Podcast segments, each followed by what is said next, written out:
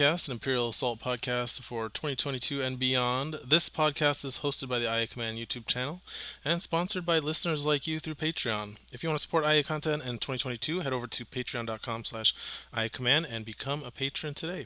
This is episode 7. I am your host, TV Boy, aka Noah, and I am joined by my co-host, the Second Flock, aka Wesley. Wesley, how you doing? Doing all right. Doing all right. It's busy time around the holidays, but uh, still nonetheless a great time to talk about Star Wars. Star Wars, and in particular, Imperial Assault. and in this episode, we're going to be talking about the new map that just rotated in for IACP. Did you um, like my episode title that I put in the show notes, Wesley? Yes, yeah, I did notice that. Yeah, Did Bana talk about the new map? Yeah, Tibanna talked to you about the new map. Anyway, so Hmm. Tibanna Bespin Tibanna facility is the new map. We're going to get into that as our main topic, but first, we do need to talk about some segments we have uh, coming up. Uh, first, I'm going to get into the community updates here and let you guys know what's going on in the world of Imperial Assault. Community updates. So this week, not a whole lot going on. We did have a map rotation for IACP on the 14th, which was Mos Eisley back alleys rotating out of competitive play and bringing in Tibanna, Bespin Tibanna facility. Uh, we're going to be talking about that, about that on the podcast as our main topic, of course. Um, we've been going taking a little break from our free tournament series, but I'm hoping to get that restarted probably on December 17th is what I'm looking at for the tournament. So look forward to that announcement for that date. Uh, probably check out Slack or the main website for that soon. Um, and I also have I have some stuff cooking under the surface that I'm not quite ready to show off yet. Um, but if you're interested in in-person local play, like competitive play in person at a local store or something, um, keep keep keep paying attention because there's something coming in coming down the pipe for you all. Um, and I'm really excited about that. But it's it's taken me a little while to get that finished. Uh, and then finally, I do want to say a big thank you to my Patreon supporters. Without you guys, this all of this would not be possible or continuing. So a big thank you to Jessica, Robert, Loop FZ, Derek, Benjamin, and Sean. And if you want to help support the channel, you can go to patreon.com slash iacommand and every tiny doma- donation you give helps. If you want to support the channel for free, uh, subscribing, hit that subscribe button when you're on YouTube, leave a comment on the video, uh, hit the like button. All of those things help to support the channel, help to boost the channel to other other viewers so that people can see what's going on in Imperial Assault and that this is not a dead game. All right, let's get back to the discussion. Okay, let's move right on to comms chatter, where we talk about uh, comments we've gotten on an episode or any fan mail or communications you guys have sent our way. And if you want to have your question answered or comment read on the air, leave a comment on YouTube on this video or send an email to icommand01 at gmail.com. Um, so this week uh, we actually have had we got a couple of really nice comments, positive comments on our data breakdown episode and our last episode where we went over the season seven um, metagame data, which was you know a small sample size, but it was interesting nonetheless to see what people were playing and how things were doing. And um, uh, Turu commented, I could listen to this all day. I'm glad you broke your promise not to get into individual cards' win rates. And yes, I did break that promise, and the episode wound up going way too long. So, uh, going to be keeping an eye on the clock this time. and then Chris uh, Dembinski said, Great video. Um, he talks about he's probably the player playing Yoda, and that um, he wanted to call out that this is a small data size. Um, so even though there's, uh, well, let me read the comment. On the other hand, limited data sets only reveal so much reliably as you state. Just want to reiterate that. Um, so yeah, I, I and he said thanks again for your admirable dedication to the community, and so I just want to call that out. Great comment by Chris there. Totally agree. Um, it's a small data size. Um, what did you do? You have any thoughts on that episode, Wesley? Yeah, uh, there was a lot. We went into a lot that episode. We did. We got kind of got carried away there. I can't help myself. I'm such such a stats nerd for stuff like that, especially for like competitive games. I just love looking at the the, the high level stats of like what's going on. Yeah. Honestly, it got me to have a drive to try and play some of these units that I didn't see get as much love as I had expected.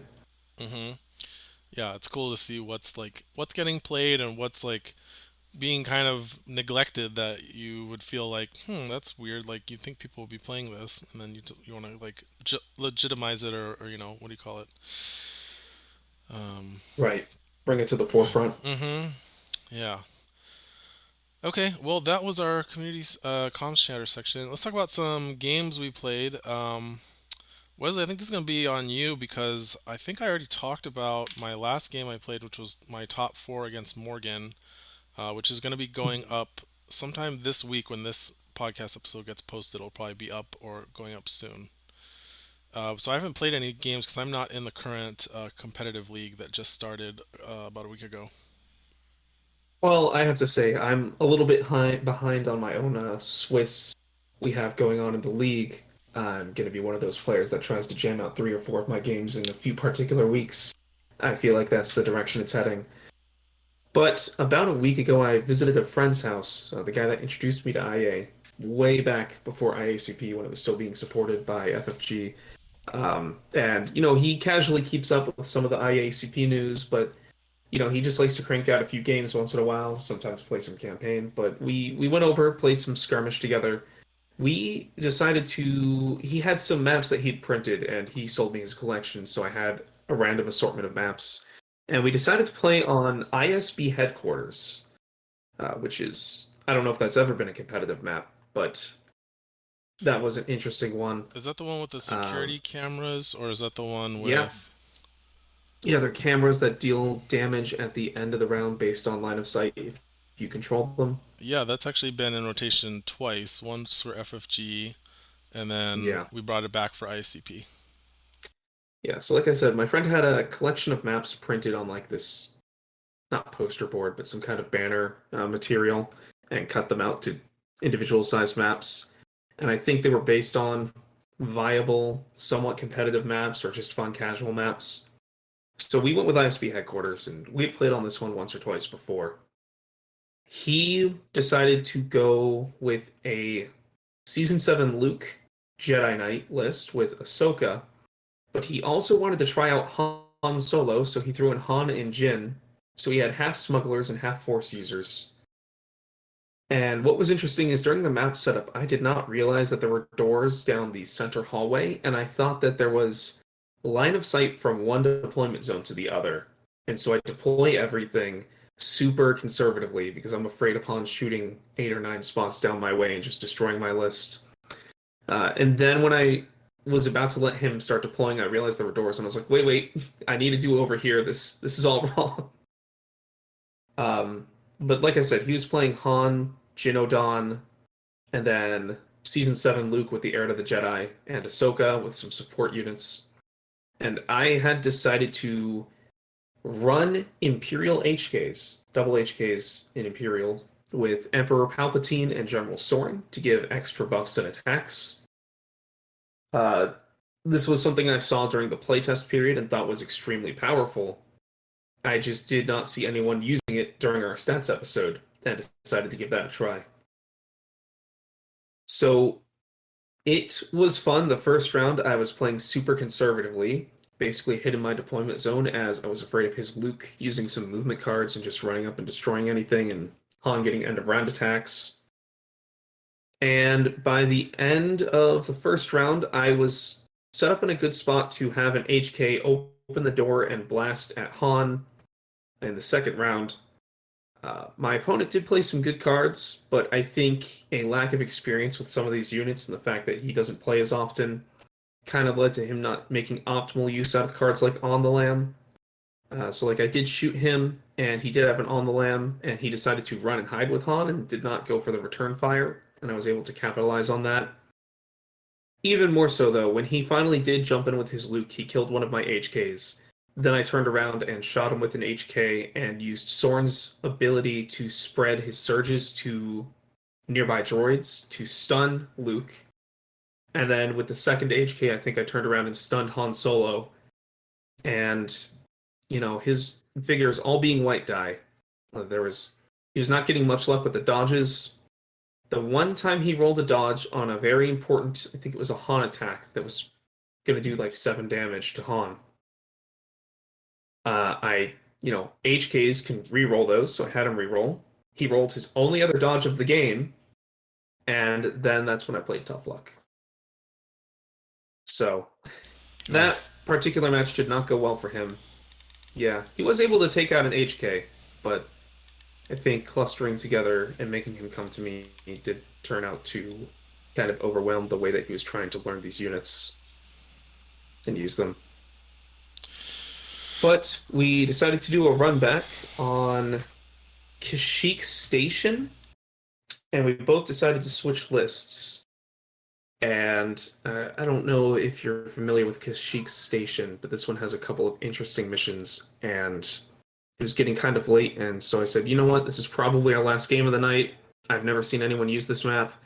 Why don't we run both missions at the same time and just go crazy with it because it's casual anyway. And so this time, this one has two terminals that are in the middle of the map uh, he had a rebel list again and brought R2, which was kind of unfortunate because he had trouble getting to the terminal. It's like 10 spaces away from his deployment zone. But both missions are very focused on controlling the terminal to either get VPs or have these security droids or uh, ammo stations turn around and shoot your opponents if you control the corresponding terminals. I went in with a my Scum Force user list, which I have used quite a number of times, and he went in with deciding to drop the smuggler side of his list. He just doubled down on Jedi. I think he was playing Jedi Luke, uh, Leia, of course, and then I think he had Mara and Davith. So trying to use those super powerful command cards but not being able to get R2 next to a terminal for a round and a half, and then it being contested by the time he did, kind of led to him not having command cards, which he was pretty bummed about. I felt pretty bummed myself because with Leia and Davith, I also helped him realize he should put in some spy cards, and I I got strat shifted when I had seven cards in hand, uh, early round two. the interesting thing is. in the end, I did wind up winning this match, but I would say in the middle and end of round two, he had uh, taken out like three of my attackers, and he still had three of his left. And I just basically had Shyla and a few support units. Uh, somehow Shyla was able to survive a few extra attacks and turn around and I think finish off Luke Skywalker, and that's when he conceded. The reason she was able to finish off Luke, though, is because I had Aphra run up and take a shot at Luke near the end of round two. And I was doing it mostly hoping for maybe a one damage ping to get opportunistic off of one of my attackers to get them close to Luke. Uh, and she wound up max rolling and dealing like five or six damage to Luke. And my friend looked at that and said, like, how is this possible? how how did you just roll like seven damage on a Luke Skywalker from this four point unit? Yeah, sometimes they do that. So, in the end, we had a good time. So wait, did you yeah. say you played? Sometimes. Oops, I. Let me adjust my mic. Uh, did you say you played um, both missions at the same time? Yes. So let's see. I'm looking at the map right now. Uh, each figure within three spaces of one or more hostile weapon placement suffers two damage, and each player gains four VPs for each weapon placement he controls. Interesting. Um, yeah, this is an interesting one. I think we've talked about this map. Um, the terminal being so far away from the deployment zone is a big sticky issue for this map in terms of like competitive play. And it sounds like your friend came up against that issue. I actually think round one he could have moved R2 up to the terminal and not gotten a scomp round one, but could have gotten it round two. The issue is seeing that I think he used Gideon to help get R2 along the way, and that was his plan. Seeing that, I had Taron Malicos throw a boulder like across the entire map, um, just to put a rubble token by that tree of blocking terrain, to basically make R2 take an extra space to get to the terminal, which is one space is too many for him to reach it in one round. Yeah, that's pretty good tech. Um, because yeah, you can technically R2 can reach the blue terminal with a Gideon bonus movement, um, and be able to scomp around one. But the problem is, is then your R2 is like just a sitting duck and gonna get hit with pot shots um, by the, your opponent's Uh, list. to be clear, my friend was in the green deployment zone. I don't know if that changes that. The green deployment zone. Or the deployment zone with the grass. Oh, okay. And the interior one was the one I had. So that is the blue deployment zone on this map, because I'm looking Mhm. at a black and white picture with the Right. colored tokens. But yeah, even there, you can go one, two with Gideon, and then one, two, three, and you can actually scomp scomp link. So either deployment zone can do that, but uh, Interesting. it's rough for the R2 player because usually your Yeah. terminal's pretty protected on most maps. Yeah, before we started either of our games, I pulled out a different map that had snow tiles. Um, and I don't, I think it was a nuclear fallout kind of mission. I don't remember the map itself. But it was like you have to grab these tokens and then run inside and bring them to the one terminal on the map. And I was like, okay, this looks weird and cool, and we're playing a casual game. This looks fun. And then my friend said, but I just built this list with R2. Does that mean I just wasted this deployment? okay, we'll play a different map. See, and that's my. I, I always argue this whenever we talk about what maps to rotate in. Like, Mhm. we'll bring up different maps and I'll be like, guys, that doesn't work because the, the the terminal you can't reach the terminal with R2, and it's like, if you have one map in rotation, this is my argument. I, this is not the steering committee's position. This is my personal argument. If you have one map in rotation that you can't reach the the terminal in round one, then R2 is unplayable. Like R2D2, it literally becomes unplayable because if you get that map, you've wasted three deployment points basically on this do nothing figure that only can move three spaces. And that would be really bad for the rebels as a faction to not be able to have a functional R2D2.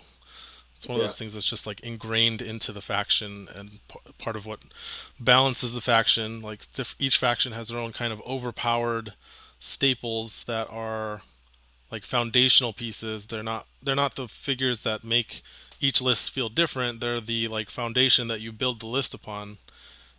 And if you knock that out from underneath the rebels by making that by not having each map be functional for R2D2, then it's a it's a big problem. That's my personal belief. with that.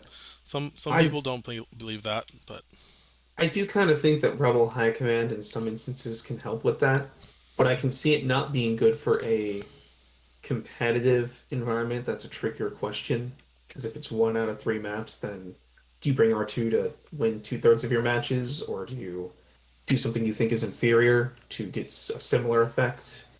Um, you, you when would we have were picking maps, I said, why don't you just switch to Rebel High Command? And you get your cards anyways. And he's like, well, then I'll have less deployments. And I was like, okay, well, we'll just pick a different map. Yeah, you you would have to bring Rebel High Command in a in a rotation set like that, and then Rebel High Command is hmm. just inferior to R2D2 on almost all fronts, um, because you're getting you're getting one less activation count on round one. You are drawing your card at the end of the round instead of at the start of the round, which is when R2 Mhm. usually activates. So you're you're usually down one card compared to if you have R2D2 each round.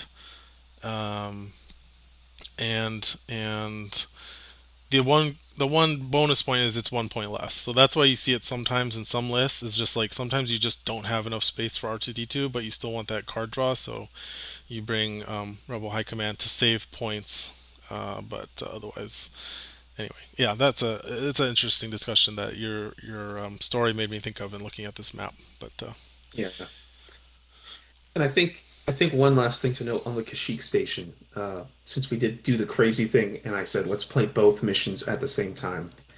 Uh, blue side, where my friend was, I think there are some crates near one of those uh, hostile stations, to where you would get shot if you were trying to hold those crates. Those two crates in the, uh, I'd say the top right corner, or where the water is. But on the red side, you have crates that are just outside of that shooting station's range, and you can hold them safely. And again, I had to remind myself that the map wasn't balanced to be running both missions at once. But I did think that gave me a little bit of leeway in uh, holding objectives. Uh, yeah, I probably I think probably would have ruled that that's that weapon's turned off for that mission. that does seem a little unfair. Yeah. Well, in the end, it turned into a dogfight, and the objectives were kind of like things we ran towards, but not things that really determined the outcome. I mean, the terminal holdings did, but not so much uh, the shooting stations or the crates. Okay. Well, any other um, games you wanted to talk about, or did you want to move on here?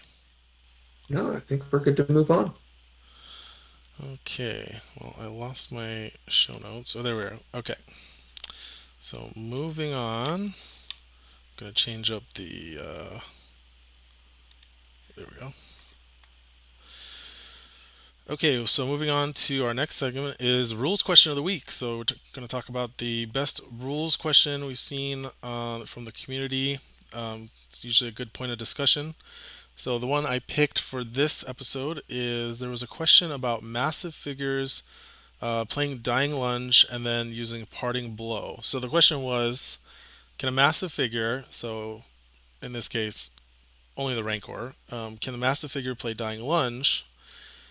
And then if it does play Dying Lunge, can it overlap other small figures the way it normally can when it moves? Um, and then if it does do that, and I'm bringing up the uh, card images for the video. If it does do that, can it then play Parting Blow? Since usually when a massive figure overlaps and pushes a small figure out of the way, that counts as that figure eg- exiting an adjacent space, and you can usually play Parting Blow off of that. So, um, did you see this one, Wesley? Yeah, yeah. And then there was a one final part to this question was, and then if you do the Parting Blow attack, is your figure stunned for the dying lunge attack? Yeah, so that's the yeah, that's the question. So yeah, I did see this question and I just popped in with my own answer and I was like it was like a five word response. I was like pretty sure it's yes, yes, and yes. yeah, so let's let's run through it cuz it's actually the actual answer is it depends. Oh. So it depends. Um what it depends on is if it's the massive figure's activation and if that massive figure has already overlapped something. So in almost all cases it would not be the massive figure's activation if they're dying to dying lunge, right? If they are right. they're getting attacked, it's probably not their activation.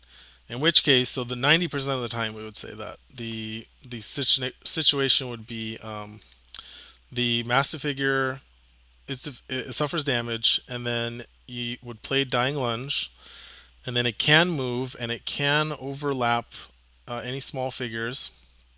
And the rules are for massive figures when you, if you move and overlap small figures, those figures get pushed out of the way. So then what would happen is those figures would get pushed out of the way, and then that would trigger um, parting blow. Parting blow would result in an attack, and this would be while the movement part of dying lunge is resolving. So you do the parting blow, then you become stunned, and then the problem is you go back to finish resolving dying lunge, and then you move into then perform a, me- a melee attack. Well, you're stunned, so and you got stunned before you started performing that melee attack. Because normally, if you are performing an attack and you get stunned mid attack, you don't stop attacking. But in this case, you got stunned before you started doing the attack for dying lunge, and I think that's what you um, had said in your answer, Wesley. So the right. The depends part is if it if it's the Rancor's activation and they already moved and overlapped, the rule is once you overlap small figures with a massive figure, um, that massive figure can no longer move during that activation. So if you then um, died during that same activation, let's say you got hit by a return fire or something, and you play, and then you tried to play Dying Lunge, uh, you would not be able to move at all with Dying Lunge in that case. So that's a that's a corner case that I think thought was worth mentioning. Um, a lot of people forget or don't know about that rule that once you overlap during your activation, you can't move anymore, um, even if you were to move by like external means. So same thing for like Bantha Rider, overlap, do a stampede. You can't then play opportunistic to move some more. Um, you can only do that if you're doing movement outside of your activation, because then that whole rule doesn't apply. I didn't realize that only applied during your turn. It's during the activation. Right.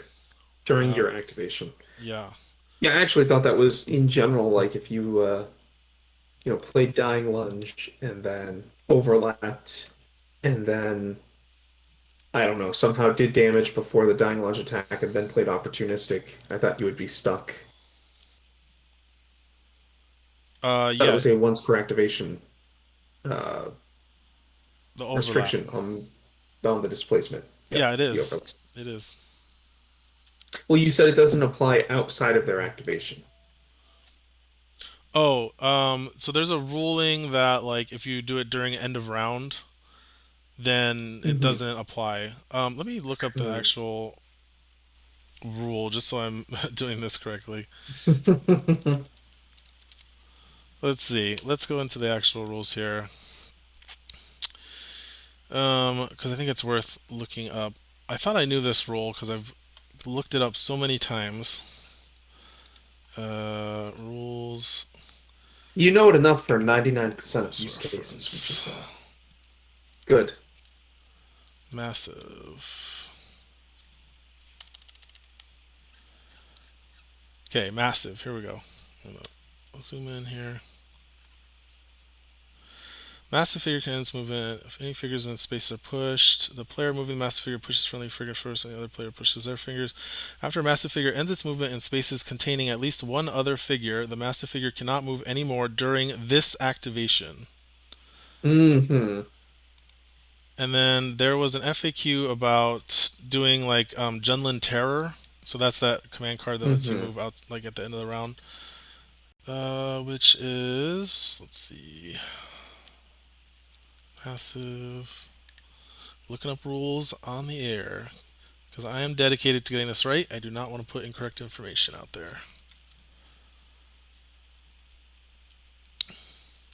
There is a note in policies about this. What does it say?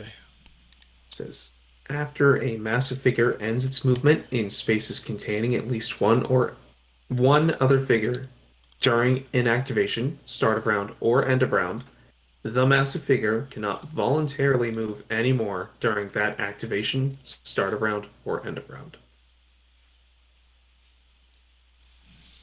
Oh, it says during that end of round. Okay, so that must be Mhm. from the um, The FAQ. Jundland Terror. Yeah, I thought Yeah. it reset though once you got out of the activation. I was pretty sure. Um, FFG's FAQ's PDF is not loading. So it's a good thing I made a backup over at ia-continuityproject.com. If you go to that website, all of FFG's rules documents have been saved as backups uh, under our official documents page. So definitely check that out if you ever need to look up any official rulings from FFG and their website's not working for some reason. And I'm filling time here because um come on, where is it? Okay, here's from FFG. Can the Bantha Rider, or any massive figure, end its movement in spaces containing other figures multiple times during the end of round step? Answer no. It can only do this once during the end of round step. Multiple times during end of round step. Okay, so that is then so that's correct. Is that you can do it during activation and then you can also do it during the end step. But you can't do it multiple times during the end step. Right. Alright, see we got there. We got there. Alright. Alright, so let's what I would be oh, interested ahead. in is if there's some way to unstun between the dying or between the parting blow attack and then the dying lunge attack and actually get both of those. Um, I think there is, which would be, bu- bu- bu- what is that? Uh, mercenary card. Um, punishing strike, but you have to use the old version. So not the IACP one. Ah, when one of your figures applies a harmful condition. Would this work? Yep, I used to do this all the time with Shyla and Parting Blow. So you you're applying. You're using. Oh, we're getting into this now. You're using. I have punishing strike on the screen. You guys can see it if you're watching the video. Yeah. Parting blow. You are playing this command card, and part of this command card's effect is it is dealing a harmful condition to a figure. It's Right. just it's your figure, but it doesn't specify on punishing strike whether it's hostile or friendly figure. It's if you deal a if you use an effect to deal a harmful condition to any figure, you can exhaust punishing strike and deal out a different condition instead. So you use I, I, my confusion here is that the original wording for punishing strike says exhaust this card when one of your figures applies a harmful condition to a figure. Mhm. But in the case of parting blow, is that not a command card or a mission effect or a rule that is Yes. applying the stun condition? it is a command card being played by that figure. Okay. That's the that's if you look up command the rules for command cards are command cards that have a restriction in the text box are played by the figure that meets that restriction. Okay, so in short, if you want this to work, you need to have a Rancor, play Dying Lunge when it dies, move and display someone, play Parting Blow, be running the original Punishing Strike for two points, exhaust that, put a different condition on it, and then you won't be stunned when your Dying Lunge attack goes off, and you'll be able to get two attacks out of dying. Yep. And this does not work with the new punishing strike. Um, Right. I pushed for it to work because I like that combo, but I got uh, there were there were reasons to not have it work for, uh, uh, that way. I think people just didn't like how unintuitive it was. Because I think most people have your the same reaction as you. Um, so you need some in-depth rules knowledge to understand that interaction. Okay, are we ready to move on? I think we are at our main topic. Yep. Yep, We got a little bit in the weeds on that rule question. I know, as we do. Um, all right, but our main topic is Tibanna want to talk to you about this map. This is the Bespin. Uh, what is it called? I keep forgetting what it's actually called. Bespin. T- Bespin facility. Thank you. So here's the map up on your screen. This map has rotated into ICP tournament play effective November 17th. So we kind of dropped it on people right out to date. Uh, we're rotating out Mos Eisley back alleys for this map, and it's kind of crazy that it Mos Eisley rotated in so long ago, but it did. Um, almost a year ago. Not even a year, though. Uh, less than that. Whatever the current uh, length of stay for a map is, which is Honestly, I think it's months? four months per rotation, and I'm just surprised that Uscru has been out for four months. Yeah, time flies. Um, but it's like, I think, well, it's three rotations a year, four months. So, so yeah, actually, that means a year. Each map is out Yeah. for a year. So Mos Eisley's been out for a year, and so we say bid we bid adieu to Mos Eisley once again. Um, I personally don't like that map anymore, but people love it. It's a very popular map. But uh, I do like this map a lot. Uh, I think it's great that we're finally getting this one into rotation because I think it's a really balanced map. It's a good competitive map, so we're going to talk about it here. Um, let's see. What was I? See, my notes keep getting away from me. Oh, here we go. These are my notes. so the first thing we should talk about is kind of summarizing the map. Uh, again, you can see it up on the screen. Uh, it's a small size map, in my opinion, um, and my my basis is Lothal Wastes is a large map. Uscru and Mos Eisley are medium maps, and Devron Garrison is a small map. So this is also a small map, in my opinion. Um, but it's not too small. I think it's bigger than Devron for sure, right? Yeah, kind of seems that way. Slightly bigger. Okay, well, let's go through the missions here. And see, I have I too think many. it's crazy that Uscru is considered medium, though. That feels like a perfect sniper map. I consider it medium. I think people might disagree with me. I think Mos Eisley, Mos Eisley is definitely medium, right? Yeah. Yeah, Yeah. I think Uscru That's a good feels big when the doors are locked, but once the doors open, it's actually not as big as people think it is. But um, let's talk about these missions. So mission A, I'm gonna zoom in here, um, is Man in Carbonite. So this is uh, set up. Each player claims two mission tokens. And I should pull out the tokens while I talk about these, but then I'm going to get distracted. Uh, so they pull out two mission tokens. When a hostile figure is defeated, his opponent may choose to place one of his mission tokens. Uh, so like this one. Um, place one of his mission tokens in that figure's space. The defeated figure is unconscious.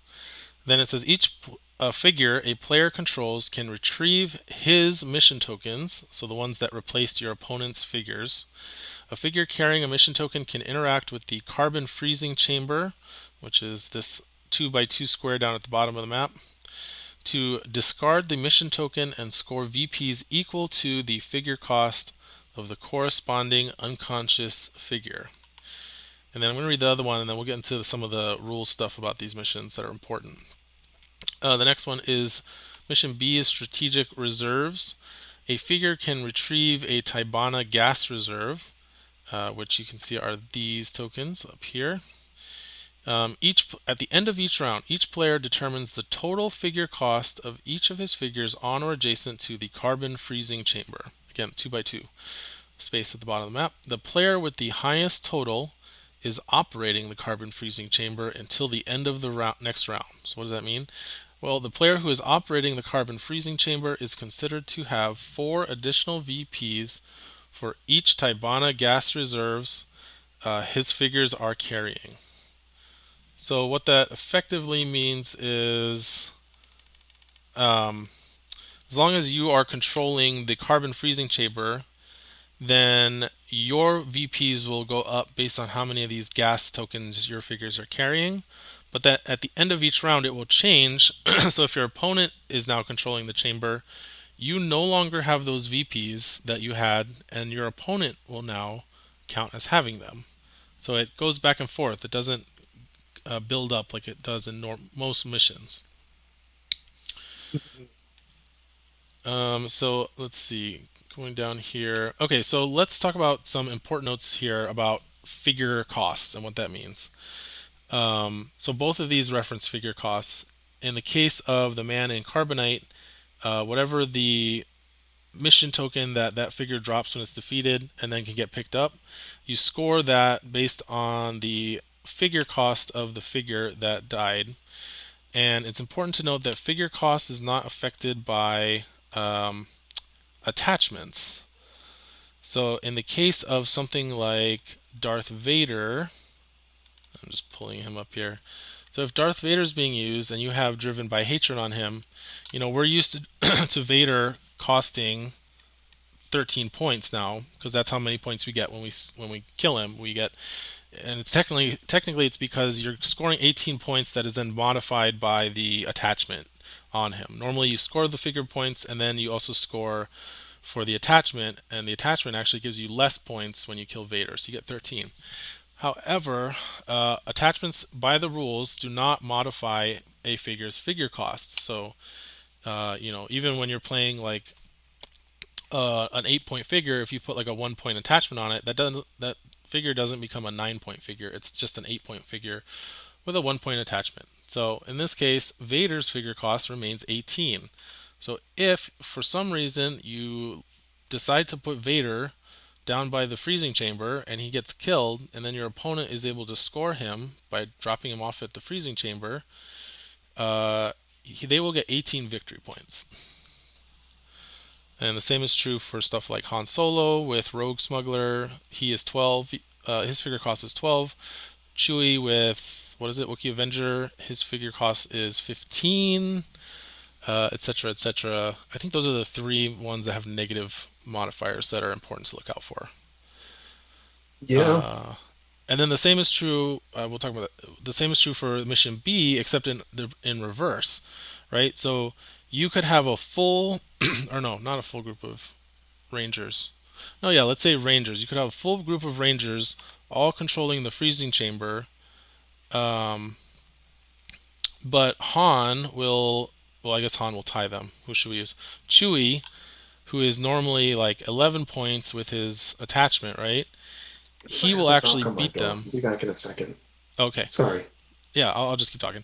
Um, so Chewie will be 15 points. Uh, uh, he's a 15 point figure. He will actually beat them for control of the carbon freezing chamber when it comes to end of round, like checking end of round for control. So that's really important to note. I think I don't know if it's going to trip people up, but it's something that people should be aware of. it's definitely going to lead into might change strategies for people when these figures are present. Um, again, also true of if you're playing like a positive, like let's say you had, I don't know what do, what what attachments can you put on a group of uh, Alliance Rangers? Something or you know something that makes them like 13 points.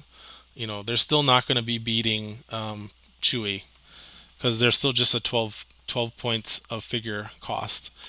And I guess I should also mention one more thing is that you add the figure cost and you don't look at the deployment cost. So let's say you have a group of elite jet troopers um, out here, and there's two of them on the carbon freezing chamber.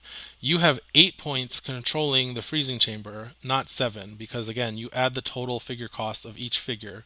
So in this case, the jet troopers are figure cost four, and there's two of them, so that's total eight and you don't look at the deployment costs. You only look at the deployment costs when you're dealing with a single single figure group. That's when okay, this this number up here in the top left, that's their figure cost. Um, so hopefully that wasn't too confusing. All right. Well, hopefully Wesley will let me know when he gets back, and I'm going to move on here, and then we'll let him talk, comment on that if he wants to. Um, Let's see. Oh, there's a. There, I put a little secret here in that the secret to strategic reserves, which is the B mission, is that it doesn't matter. Controlling carbon freezing chamber doesn't matter until the end of the game. Um, so if it would, if controlling it would push you over 40, or your opponent over 40, or if you're getting to the end of the round, end of the time, like if you're playing a timed game for a tournament, that's when you really want to focus on getting that control of that freezing chamber. Because those uh, points you get from it are ephemeral. They are not permanent. So again um, that's important to note. The other thing to note is you can't spend vps that are you have from strategic reserves. So let's say you haven't gotten any kills yet but you do have you count as having victory points based on strategic reserves. You can't spend those for things like Jabba the Hutt or Black Market. Um, you can only spend kill points. So this actually is kind of a rough mission for um, uh, scum lists that are using Black Market or maybe Bib Fortuna. Uh, if you're going to use that, you might want to consider bringing First Strike in your list to give you some VPs to be able to spend. Because you can't spend VPs that are not permanent, according to the FAQ. All right, let's kind of talk about the layout here of the map. So we've got four unlocked doors. And I'm going to zoom in a little bit here so you can see the full map for you guys. We have four unlocked doors, um, two on each side. Two of them separate the upper area between the deployment zones, and two of them separate the lower area, which is occupied by the carbon chamber, between the two terminal rooms that flank the carbon freezing chamber. Uh, the upper area has a lot more cover and walls to hide behind, so I think that's going to be much better for figures that want to close the gap um, to do close range damage. Whereas this area right here is a lot more open, so if you're playing a long range list, you are probably going to want to be fighting in this open area a lot more, uh, fighting from your terminal side. Uh, let's see. The carbon freezing chamber, this yellow room, uh, there's only one gas reserve token there, so if you're playing that that side, um, the majority of the gas tokens are upper in this upper area up here. And so what you'll probably end up doing is um, you're trying to control the room. So you'll want to have line of fire into the carbon freezing chamber with, and you'll want to be using your like expensive queen pieces to control that and then your smaller smaller figures, your cheap figures are going to be up in the north area, um, picking up gas uh, reserves. because you need to, you do need to spend an action to retrieve those that cost an action. Uh, regarding terrain, there's very little terrain on the map actually, as far as like blocking and difficult terrain. Uh, there is some impassable terrain in the carbon freezing chamber. Uh, the chamber itself is also impassable. It's you can't really see it on this picture, but these green lines are overlaying some dotted red lines, which is impassable terrain. So you can shoot through it just fine, but you can't move through that. You have to go around it, which is honestly not that big of a deal. It it doesn't really obstruct your movement that much either. Um, let's see, and then again these um, these impassable terrains right here. I guess I should show you guys here on the video. Uh, these are at the north end of the room of the carbon freezing chamber. They really don't block movement that much because you're going to be usually starting here if you're coming from the terminal room. So you can go one, two, three, four versus if you were, if those didn't exist, it would be one, two. Yeah, it's really not that big a deal. If you're coming down from the upper area, they can kind of restrict it by one, one, two, three, four versus one, two, three, four. It's about the same though. Uh, so really not a big deal. You don't get that means you don't get a whole lot of advantage from being mobile on this map compared to other maps. Uh, so that's good to keep a, a, a mind on. Um, hey, oh hey, I have back. returned. Yep, just had just... a little scare. Looks like the five-year-old had left the door wide open. Oh my! With pets. Okay, I hope everybody's okay. Everything's good. Okay, good. Yep, everything's good. Okay, um, well, I, I finished talking about the objectives. Um, I went over mm-hmm. like the figure cost rules and um, the fact that you don't. It doesn't matter who's controlling the ch- freezing chamber until the end of the game, uh, and that you right. can't you can't spend those VPs. And then I was just going over the layout of the map here. So, kind of covered the doors, the gas chamber, the gas supplies, uh, the fact that there's very little terrain, and then. Mm-hmm um, I think so, I just finished the terrain so section.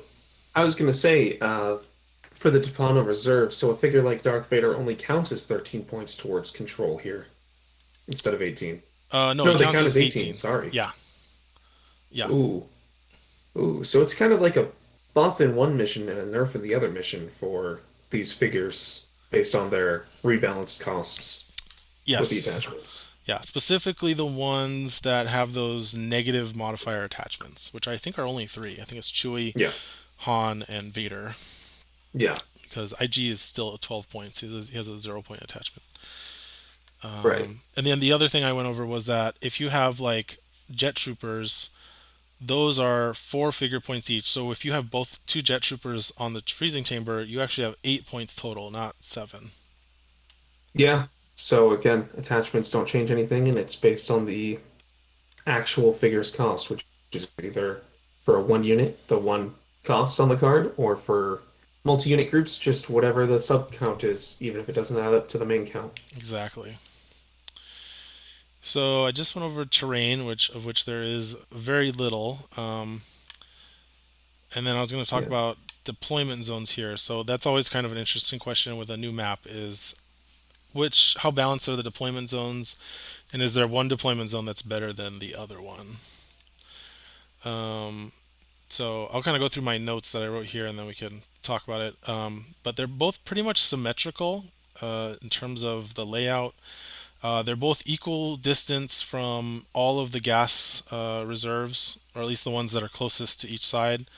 And then they're both equally distant from that single gas reserve that's in the carbon freezing chamber. So um, there's no advantage to one side or the other in terms of the gas uh, reserves on mission B. Um, the layouts are pretty much the same. So there's there's a few things I've noticed looking at this map. So for the red deployment zone, you have this nice little back room here, which is just perfect for putting Jabba into.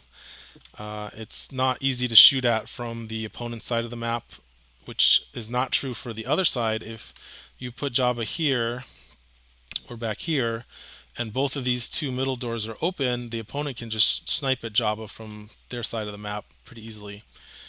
Um, so that's nice for the red deployment zone. Um, the other thing I saw was, let's see, there is a little alcove here by the blue deployment zone. This does not offer any defensive advantage for the blue side because it doesn't go deep enough to hide in from the red deployment zone, it actually offers more of an advantage towards red because if they manage to push into the blue deployment zone side and get here, they can shoot down into the terminal room without having to um, break line of sight or give put their figure in line of sight. So they, they have a one way line of sight attack from this spot right here into the blue room's deployment zone or terminal room.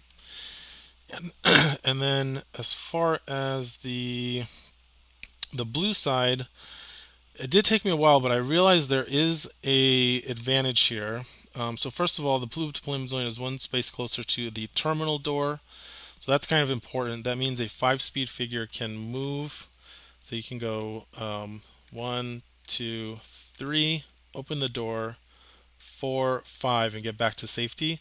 That's not true of the red zone, but you can do it with Gideon. So you can go one, two with Gideon, and then one, two, open the door, three, four with a four speed figure, and you're back into relative safety here. that is something to think about with um, you're going to have to use your Gideon movement if you do want to open that terminal door. Now, you might not want to, honestly. We'll get into that later. Uh, and then finally, I don't know uh, if a lot of people noticed this yet, but this this blocking squ- square. Are you looking at the map? Uh, you have a map up, Wesley. I'm looking on the show notes, but I don't see a blocking square. Uh, so in the in the bottom right terminal room, there is a square mm. of blocking terrain. Okay. So that square is interesting because you can actually stand if you stand directly underneath it, you mm. have really good line of sight, and I should bring up the line of sight tool here, but you have really good line of sight into the middle of the map from there, and you cannot be attacked uh, from the opponent's side of the map. They would have to move up to stand next to the carbon freezing chamber to be able to take a shot at you. Um, here, let me move this over so I can show everybody what that looks like on the podcast, on the video at least. Uh, get rid of that. Okay, here we go. So if you, and I know you can't see this, Wesley, but if you go into the I line, of, I see it.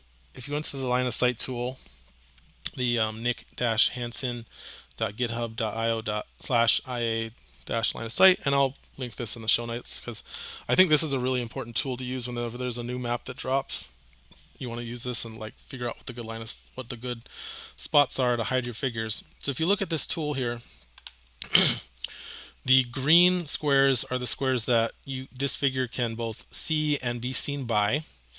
The blue squares are the ones that can see this figure, but that figure cannot see themselves. And the yellow ones are the ones that the figure can see, but cannot see back to that figure. So if you look at this, you see there's a ton of yellow uh, here in the left side going into the opponent's terminal room. And specifically, I believe it covers their terminal. Let's see. Uh, yeah, it fully encompasses their terminal. So you would be able to attack any figure they have standing next to their terminal, and they would not be able to attack you back unless they move uh, one, two, three spaces out of their deployment zone, which means it would be very hard for them to move out, attack you, and then move back to safety if they have a sport, four or five speed figure. Uh, so yeah, I noticed that. I thought that was really interesting. So that's something to take note of. If you are on the blue deployment zone and you think you're planning to fight from your terminal room, uh, that is something to take note of, especially if your opponent has like Han Solo or something. Yeah. Yeah, and you covered how the blue side also has a, a one space closer run to the gas chamber. Uh, I think they're actually equal distant from the gas chamber. One, two, three, four, five. One, two, three. Oh no, you're right. So the blue chamber is one space closer to the gas chamber. Yeah, because you're um, talking about being one closer to the door and then moving back, but that gas chamber is an equal-sized room.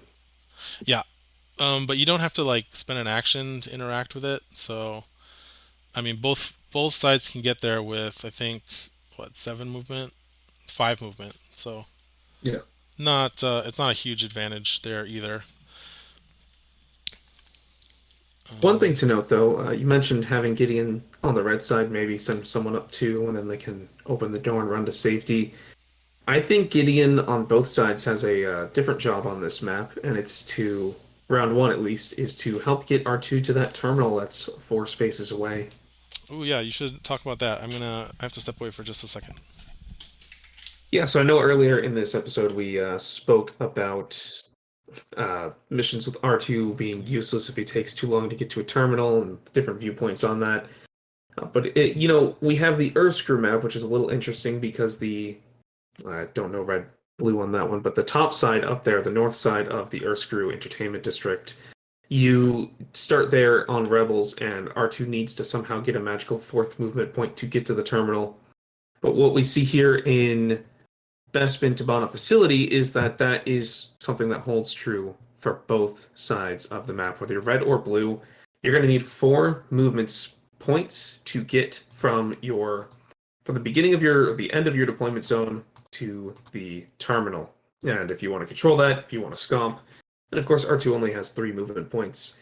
Uh, so you can't really scomp turn one unless you give him extra movement points, and the quickest way to do that would be a figure like Gideon.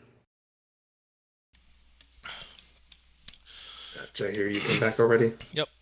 Um. So yeah, you have to do that on both sides. Is that true? Yeah, from what I see. I don't see either side that offers that for three spaces. And I was talking about Heron Uscru. You have one side that takes four and one side that takes three. Yep.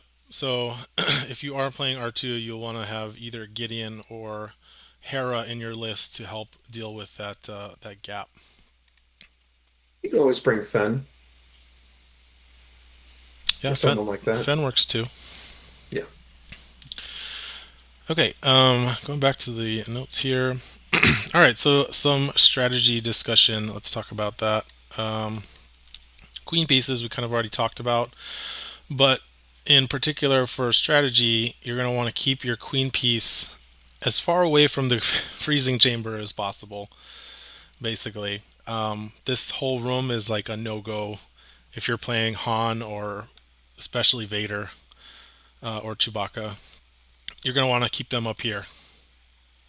And that's of course for the Man in Carbonite, right? The Man in Carbonite, yes. Uh, for the other one, the they're actually really good in the freezing chamber. Although the only problem is you're exposed if you're down there. That's like the easiest area to attack. Mm-hmm.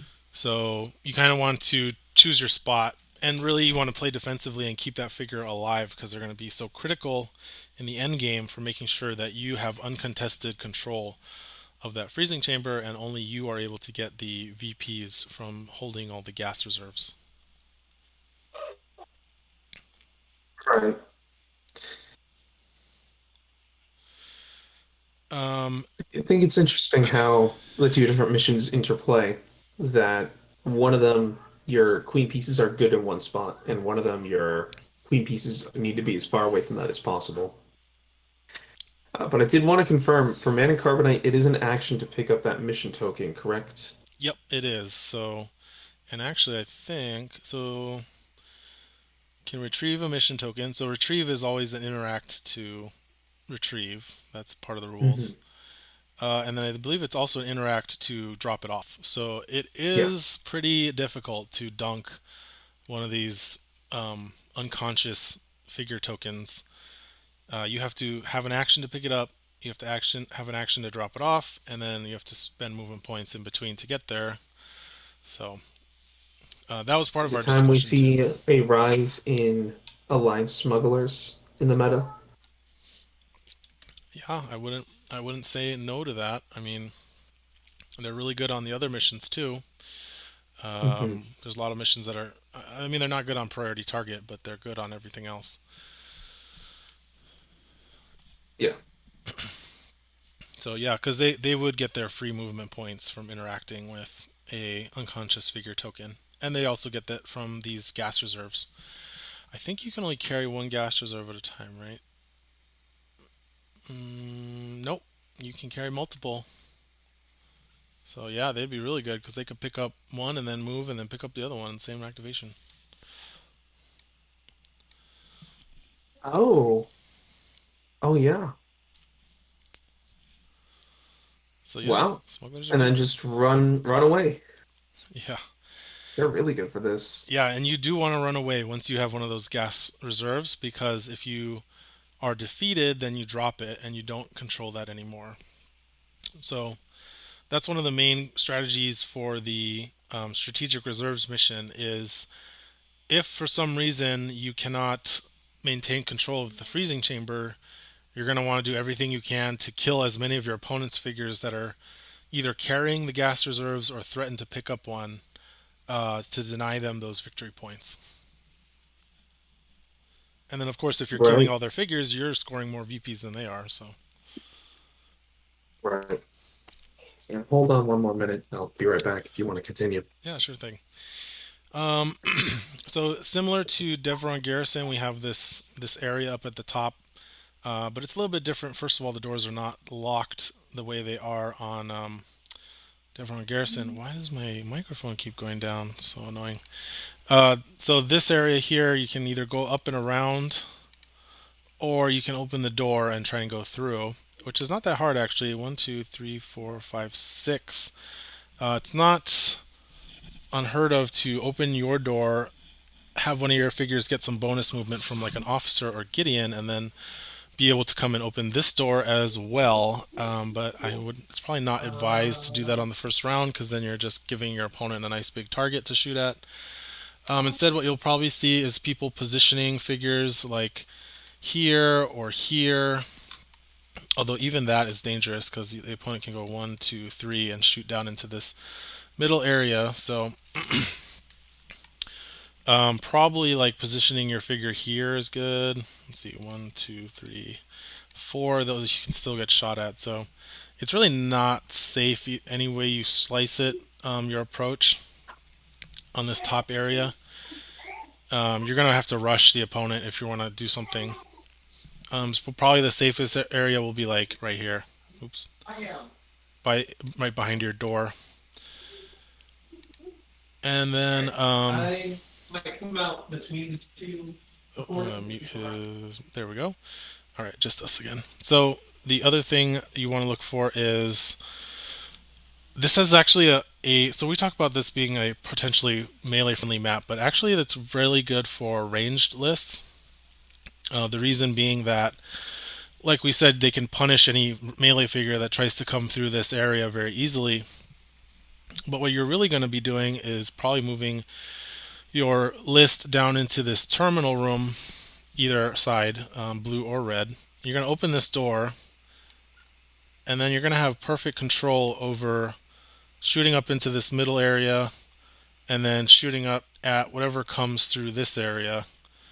Uh, you'll be able to shoot if you keep your figures around here, around your terminal. And then, of course, you can also shoot at your opponent if they try to come through their terminal room. So this these terminal rooms actually have a lot of control over the map. Um, let's see. What else? I feel like my microphone volume is all over the place today.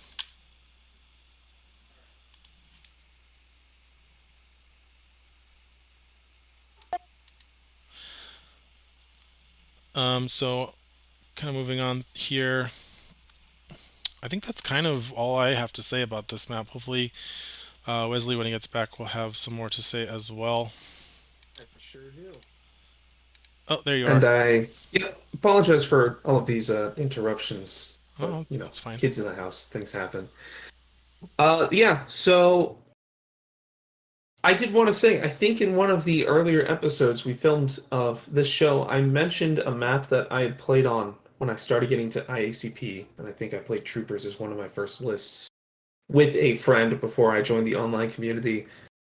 And I remember there being some carbonite stuff going on in the middle, and you had to freeze a person in carbonite. And in my head, I was like, yeah, there's no way this could be a competitive map. There's like points flying all over the place. Like you get a victory point, you get 10 victory points. And turns out, no, this is this is that map that I played on. And looking at it again, I see how it's more balanced.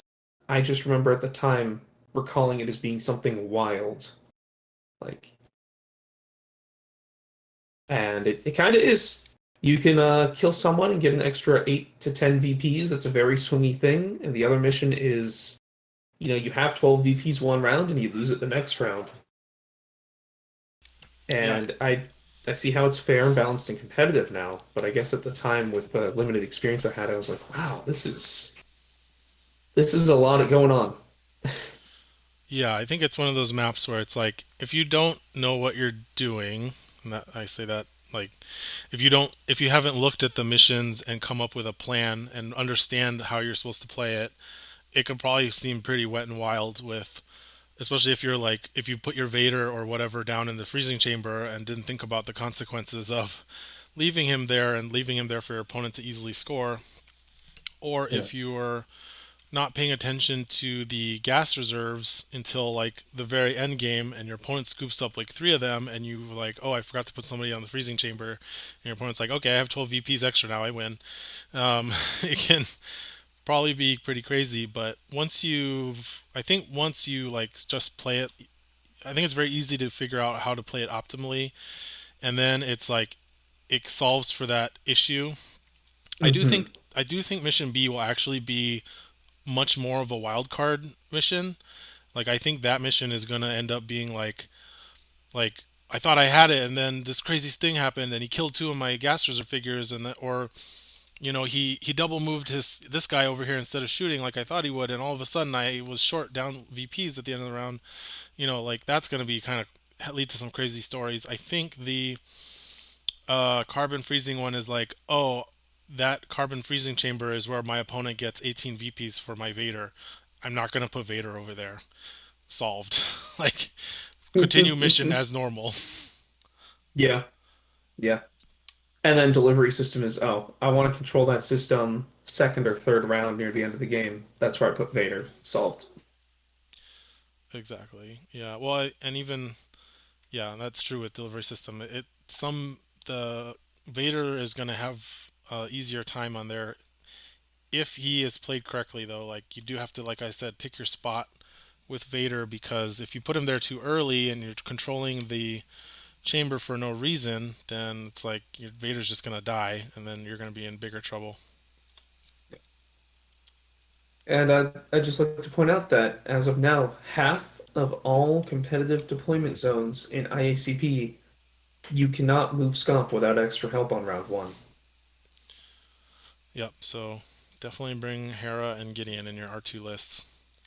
I yep. mean, we saw. I think we saw in one of our games at with Adam's list, he didn't have either, but he did have R2, and I think it cost him not having that extra card. Yeah. Yeah. And don't forget your urgencies or even your fleet footeds. They can come in handy here, and they're that's a good card overall. Yep. So I think we kind of covered it. Like I don't think this is a super complex map in terms of positioning. That that one little square on the bottom right was the most interesting thing I found in the line of sight tool. Yeah. Yeah. But, uh, I think that's that's it. I guess uh, one one note is that when I did play this on the uh, IRL map we we'd folded out, um, I don't think either of us were running anything with mobile, so we said, "Oh, this is a carbon chamber." Well, I don't have like Han in Carbonite, but I did have this uh, D and D miniature. It was like an alien in some test tube, and the test tube was made of metal and had all these legs sticking out like a spider thing. Um, and I just stuck that there, some kind of like test tube with a creature in it. It was a pretty similar thing to a, you know, some kind of chamber where people get stuck in. Nice. yeah. Okay, well, um, I think that's going to wrap it up for now. Thanks everybody for watching. Um, if you want to leave a comment, that helps the channel out a lot. If you want to check out uh, the Second Flock's uh, content, he has a YouTube channel. Wesley, did you want to plug your channel? Of course, I will post a link in the description. I think you just plugged it for me. All right, sweet. Well, we will catch you guys next time. Um, I think, as I meant, I probably mentioned this in the community updates, but I am going to be gone traveling for a while. But we're going to record a bonus episode here, so you guys will have something to listen to the following week of this episode, and uh, then I'll be back, and hopefully we'll make some more stuff. Yep. All right, everyone, stay frosty.